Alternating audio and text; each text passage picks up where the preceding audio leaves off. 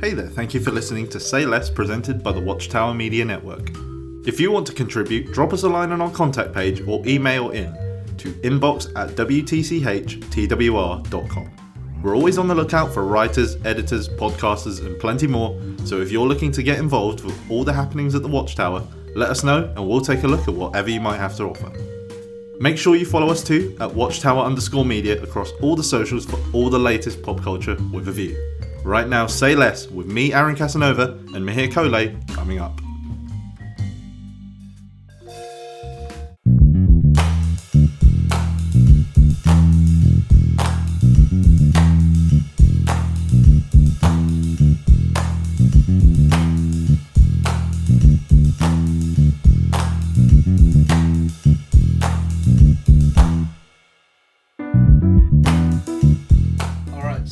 Episode 8, I think, and we're finally doing this in person.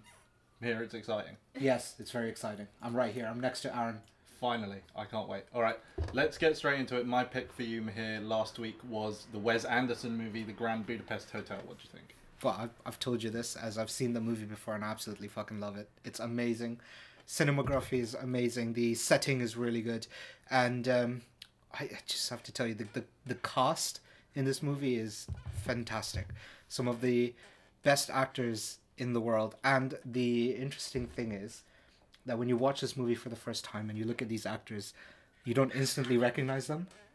right? They they've got like uh, whoever did the makeup and and the hair design, whatever, did a bang on job because a lot of these actors, like Owen Wilson, I didn't know that was Owen Wilson. Yeah, I had to look it up. Yeah, he's Yeah. in it for like two minutes. Yeah, um, it was Edward Norton. I didn't know that was Edward Norton. To be fair, he's hasn't got the most recognizable face, but yeah, I really like this movie. I think it's a must watch. To be honest.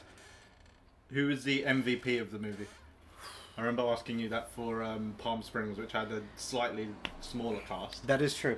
Um, it's the it's okay. It's a bit of a wild card, but I think it's the new guy. I forget his name, but the um, the The protagonist? mm, zero. The, the guy who is Zero. in Spider Man. Yeah, yeah. Yeah, yeah I think great. because you expect all of the other characters to do amazingly well, especially the concierge. I love him. He's a great actor. I know him as Kevin from Brooklyn Nine Nine. That's not the same guy. Is it not? No. I swear it is. That's No. um. I swear it is. What the hell is that guy's name? But that's that's not him. It's Ralph Fiennes is the main actor. Yeah. Huh? They look so similar, my guy. That's what I'm telling you. This is what I'm telling you. Um, You're thinking of Marc Evan Jackson. probably. Yeah, this is Ralph Fiennes. Okay. It's like one of his best roles. Alright. Interesting. I thought they were the same guy. Well, it'd be like that. Well, you learn something new. Are you excited for the French Dispatch, which The is coming French out this Dispatch. this summer? I Another. Wes Anderson movie. I see. I see. I haven't seen any trailers yet, so I would recommend that. It's not going to be my pick for this week. yeah, no um, worries. yeah, no, I really did enjoy it. I think it was really good. All right, so let's move on to my pick for you, Spanish thriller film, The Platform. What did you think? All right, so I thought it was a horror when I saw the trailer. It isn't a horror as such, although it's pretty gory in Yep. big parts. Um, I thought it started well. It's only 94 minutes long. Um, that it's in Spanish was fine. Like it doesn't. I don't think that had much of an impact. I it lost the. My problem with it is it lost me towards the end Right. where the message kind of gets um, blurred Mm-hmm. and you kind of lose track of what they're actually trying to do. Yeah. And it was kind of frustrating to the point I was like, I, I need to watch something afterwards that's going to make me, that I know what I'm going to get. Right. And it was just kind of, yeah, it was disappointing towards the end because I thought there would be some kind of big grand finale and you're not, you're so unclear on what happens right towards the conclusion of the movie. So to translate, you're saying the film cocked you. If you want to say that's how it was, then no, I, I agree with you. The ending is is unclear. It's it's left up to the audience to finish it off, which is what a lot of directors like doing. I personally am not the biggest fan of it, but uh, I think it does leave a little bit up to your imagination as to what exactly happens when the I- screen fades to back. I had a question for you. What do you think they use for the human flesh? Because at one point, it's not a spoiler. Right. One, at one yeah. point, they eat some guy's like liver. Yeah, yeah. Yeah. I kept thinking, it was that like bacon or something? It's probably it's Like probably a big pig. chunk. It's probably pig. Or That's what they normally like, use. pig liver Yeah. Yeah. Yeah, they, they Like probably another for little Do you sure. reckon they cooked it? Mm, I don't know. I don't know. I'm know. sure they do. Like a rare. Like a rare. like, a very rare rare. term. Yeah, but you can't eat pig rare. It's not. It's not beef, is it? Like a liver though. I have a question. Another question though. Hmm. So they mention that you can pick anything as your like thing to put on the Yeah, yeah, platform. yeah. What would you pick? Oh, to take with you. Kind of. Well, what would you pick to put, have on the platform? Right. Because Goreng picks escargot, Yeah. Oh. and so you can have any dish on the platform. What would you pick? Oh, you mean food wise, right? Yeah, Creme brulee. Ah. I should have known. Yeah, you should have known. Fair it's in the bio. Fair enough. All right, fair enough. I'd have a cheeseburger. Of I course feel you like I would. would pick something super rare that people couldn't pick, like out on. But that's the thing. That's Right? what Goreng does. He picks Yeah. snails, and by the time it gets to like level fifty, nobody's even touched it. Exactly. So Yeah. That's fair, actually. That'd be a way to cheat the system. Mm-hmm. yeah, see if you can get to level I would order like hundred thirty-three, pancita, which is like a Mexican dish, which is like cow stomach, but it's so good. And hope it gets to like level seventy. It will definitely get to level twenty. At least. All right, those were our picks for something for each other to watch. So let's move into the listens. Mihir, mine was an indie band for you. One song of theirs, "It's Over" by the band Martha Gunn. What did you think? Well, Aaron, this time you have piqued my interest because I did like this song. Um, and yeah, I think, uh, you know, my previous criticisms of indie music about it being way too focused on the vocals, very slow and not very instrumental, this one answered all of those criticisms. Um, not a very long song. I would have preferred if it was about four minutes, but it's only about, what, two and a half. Yeah. Um, but yeah, it's a great song. Definitely worth listening to. Good. I'm glad because the thing with picking Boy Genius last week Hmm. was that it's one of the directions that indie's going in, which is slow songs that make you think about your life Right. and reconsider everything you've ever done. Whereas this one, you know, two minute forty five, Yeah, yeah, it's just. put it on while the sun's out, yeah. walk around. Finally, that's the kind of indie music I like because yeah indie indie music for me was less about the emo part and more more about the the emotional part of it um but I feel like recently it's becoming more and more emo and mm, people becoming too I don't know deeply lost in their thoughts and thinking about life and, that's true. yeah and I think you don't you don't necessarily need to make music that does that all the time you know sometimes you can just have music that just makes you happy and nothing more Which is true. All right, Yeah. fair enough. All right. Uh, and my pick for you last week was the album Tim by Avicii and Friends. Um, Mhm. His album made after he died. What did you think? So I listened to it on the way here. Actually, Okay. it's fine. One of my things though is that what you get in, I think his first album is called Stories. One of those albums is called Stories. Is that what you want from an Avicii album? Is you want it to be twelve songs, but you want at least four of them Hmm. to be the ones they keep playing in like in the club Yeah, yeah. or on the radio, and you basically can't escape them. My problem is there's only two of those kinds of songs on the album max Heaven and SOS, which are both Okay. perfectly good songs. But it's just that the other 10, especially after those two, because those two are like two, number two and number three Yeah, in the yeah, track yeah. list. The next nine songs and the one Mhm. before that are all basically the same song. You think? Yeah, and it's just there's no staying power with the, any of the other ones, which is a shame. And it is a shame that we won't get any other, you know, productions by Avicii. Mhm. It's fine, like it's listenable. You know, I I don't think I'll be listening to this album again. No, I do agree with you because Heaven and SOS are already have been heavily played in, in clubs and in you know shops and things like that. Mm. Um, and I think that the second half of the album does slow down compared to the first half. Uh, and you can, I mean, there's that Avicii, classic Avicii sound, but you can notice that, you know, the soul is gone because obviously he was not the one who finalized these songs. But, you know, the fact that the, when you say that they all sound similar, I mean, obviously that's your opinion, but I, I would like to disagree with that. Um, you know, songs like Tough Love are very different to every other song um, in this list.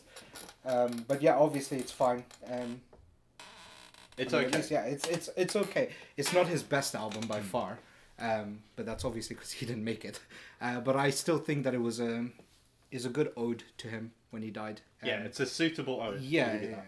Exactly. Because you know, no more music's coming out of him ever again. Right. Yeah. So, uh, you might as well enjoy what's left.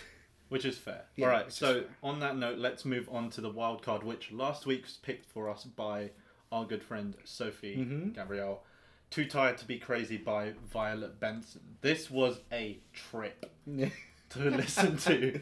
Um, I listened to a couple. One of them was about fuckboys, yeah. Same. which was um, you know thirty five minutes of pure like steroids. Mhm. It's well edited. You do, in credit, you do really learn a lot. You do, yeah. And I think it's helpful that she's got another person there uh, Mhm. who kind of bounces ideas off of her. And in the in the uh, particular episode, the one with the fuckboys, as you mentioned, I think is the first one of the series. Uh, she's with her friend Alex, and you can tell. Okay, I think we listen listened to a different one. Oh, it's different. Okay. Well, in in at least my one, I'm not sure if it was the same in yours, but about ten minutes into the podcast, you knew that they had like intricate friendships. They had all of these inside jokes, uh, and it was funny sometimes to try and pick up on them. But it just felt like two people having a conversation. Uh, I think what I really liked about this show was um, it didn't attack men like a lot of these podcasts do. Um, instead, it kind of kind of helped the, the the person listening, the audience, whether it be male or female, kind of step into the mind of the opposite gender. I think it works both ways because Sophie mentioned it'd be helpful to get in, uh, insight on how the female mind works, but I think uh, Violet Benson and Alex, at least in my episode, had a good grasp of how the male mind works as well.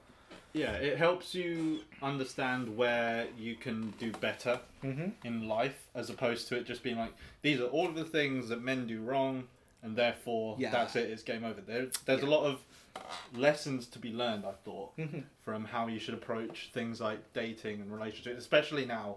Obviously, a lot of these episodes were made before Yeah. the original quarantine, like a year ago. Yeah. But there's a lot of lessons to be learned of how you conduct yourself online and how you message people, etc. And how you should Interesting. behave.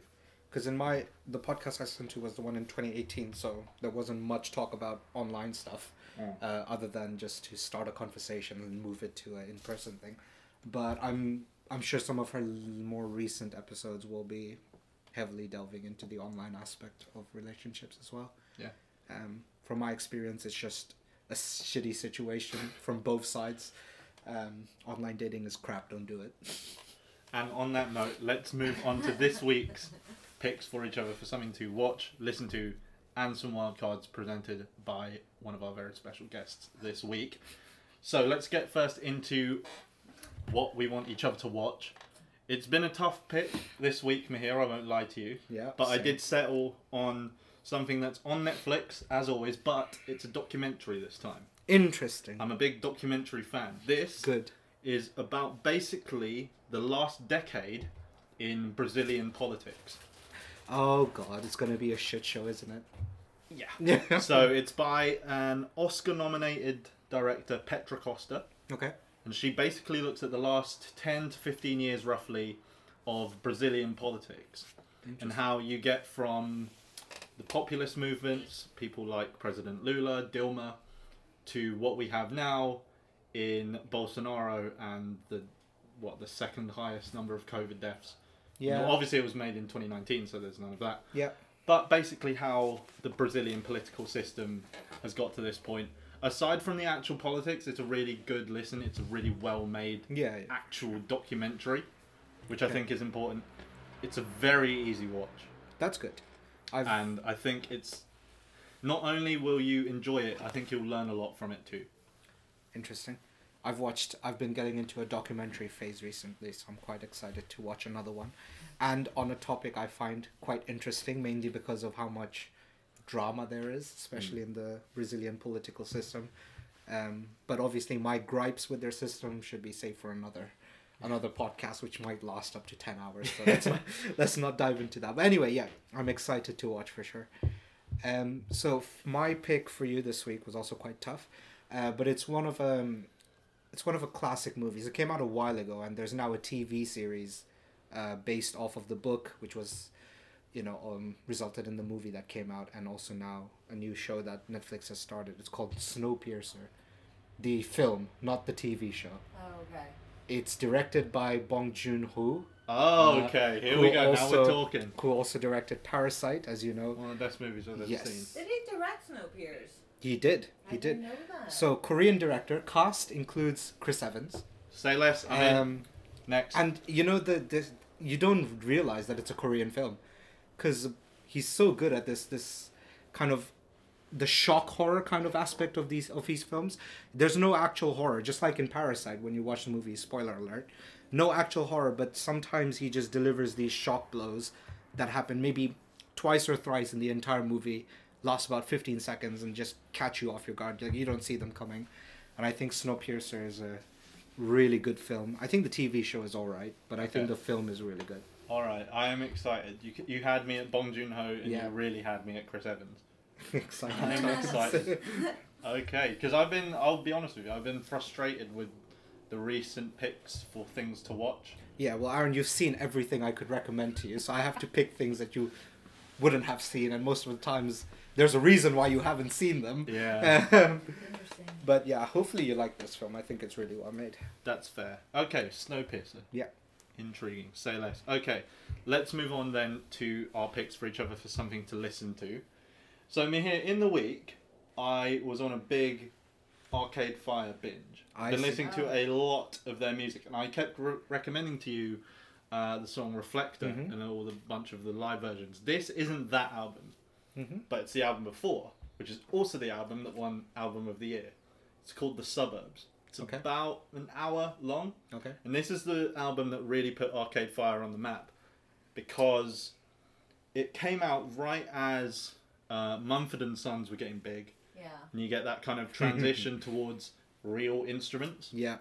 I feel like it was my childhood. Yeah, I feel like Yeah, it, like enough. their music video was like so different to anything else when I was growing up compared to what was on MTV. yeah, So yeah. Yeah.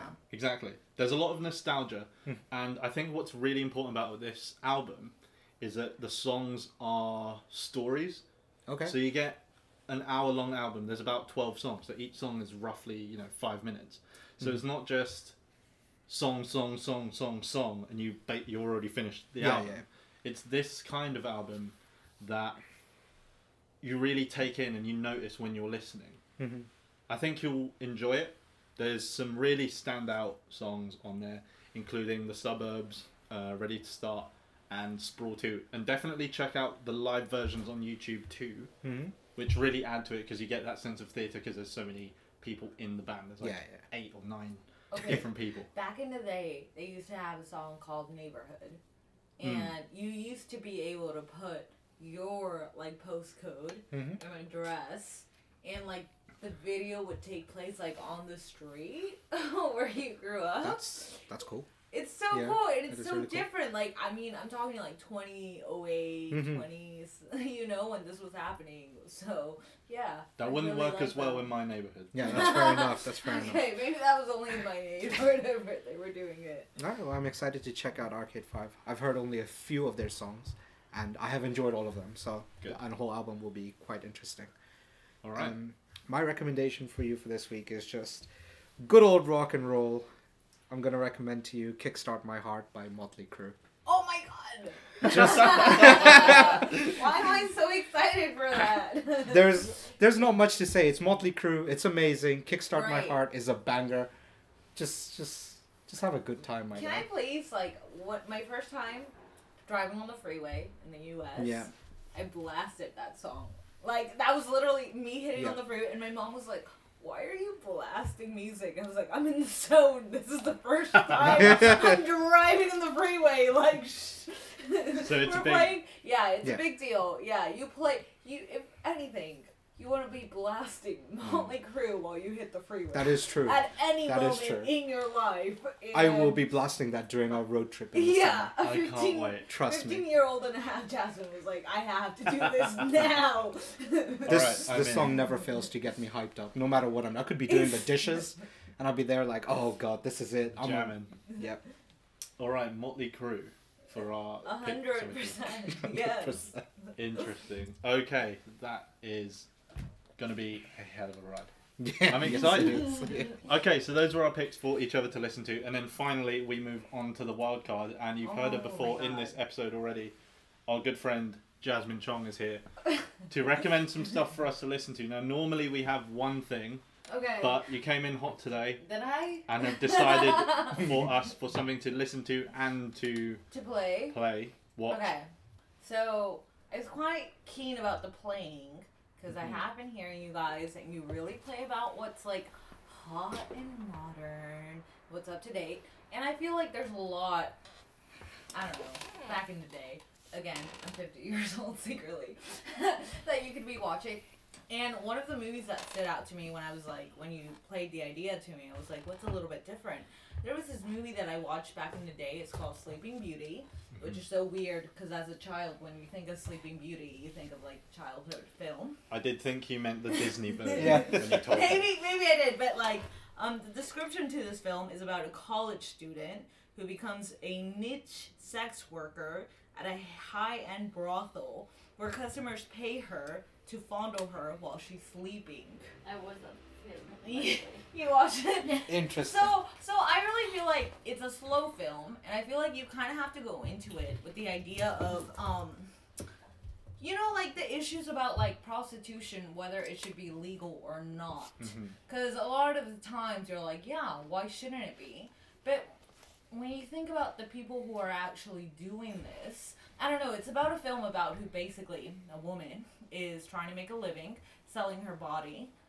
But you can just tell how she's winning so much quote unquote money from it and how she's still trying to gain some self control Hmm. from this and it's dropped very subtly throughout the film and i don't know it, it really it's slow and it plays a picture of the issue the wider issue about should this even be allowed like broadly the people who are actually doing this for a living should it be allowed you Alright. know because a lot of the times there's an argument where it's like obviously we should have laws for that it protects people who want to pursue this but it, it it's it plays on your psychological instinct and also the men who have the money to pay for these kinds of pleasures and what it says about them and their control in society.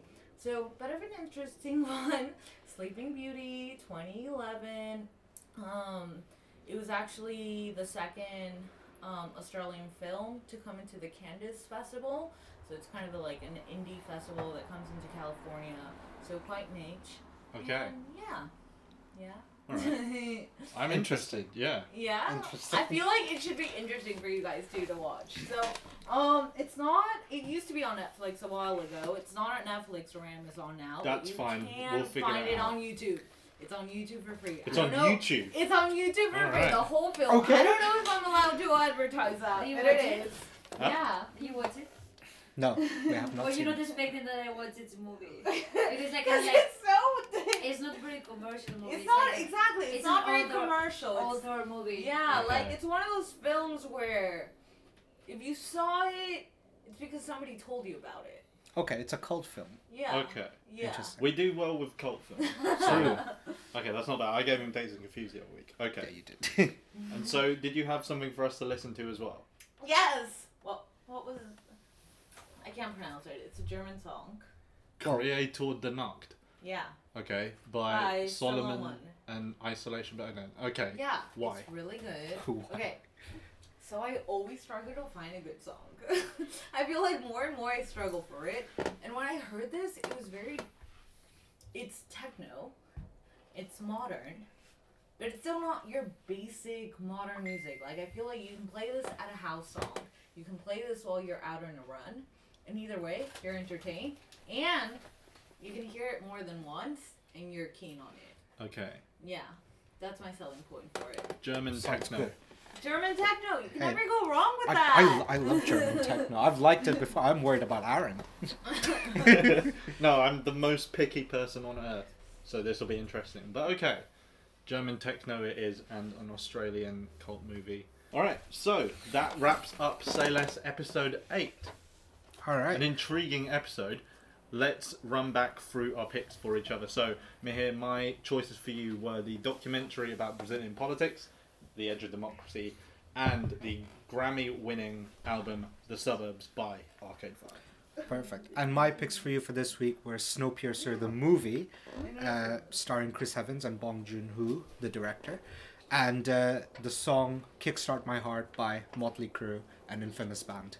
So my picks were Sleeping Beauty for a film and Crowd to the Knot for a listen. All right, we will get to watching and listening for all of that. You better.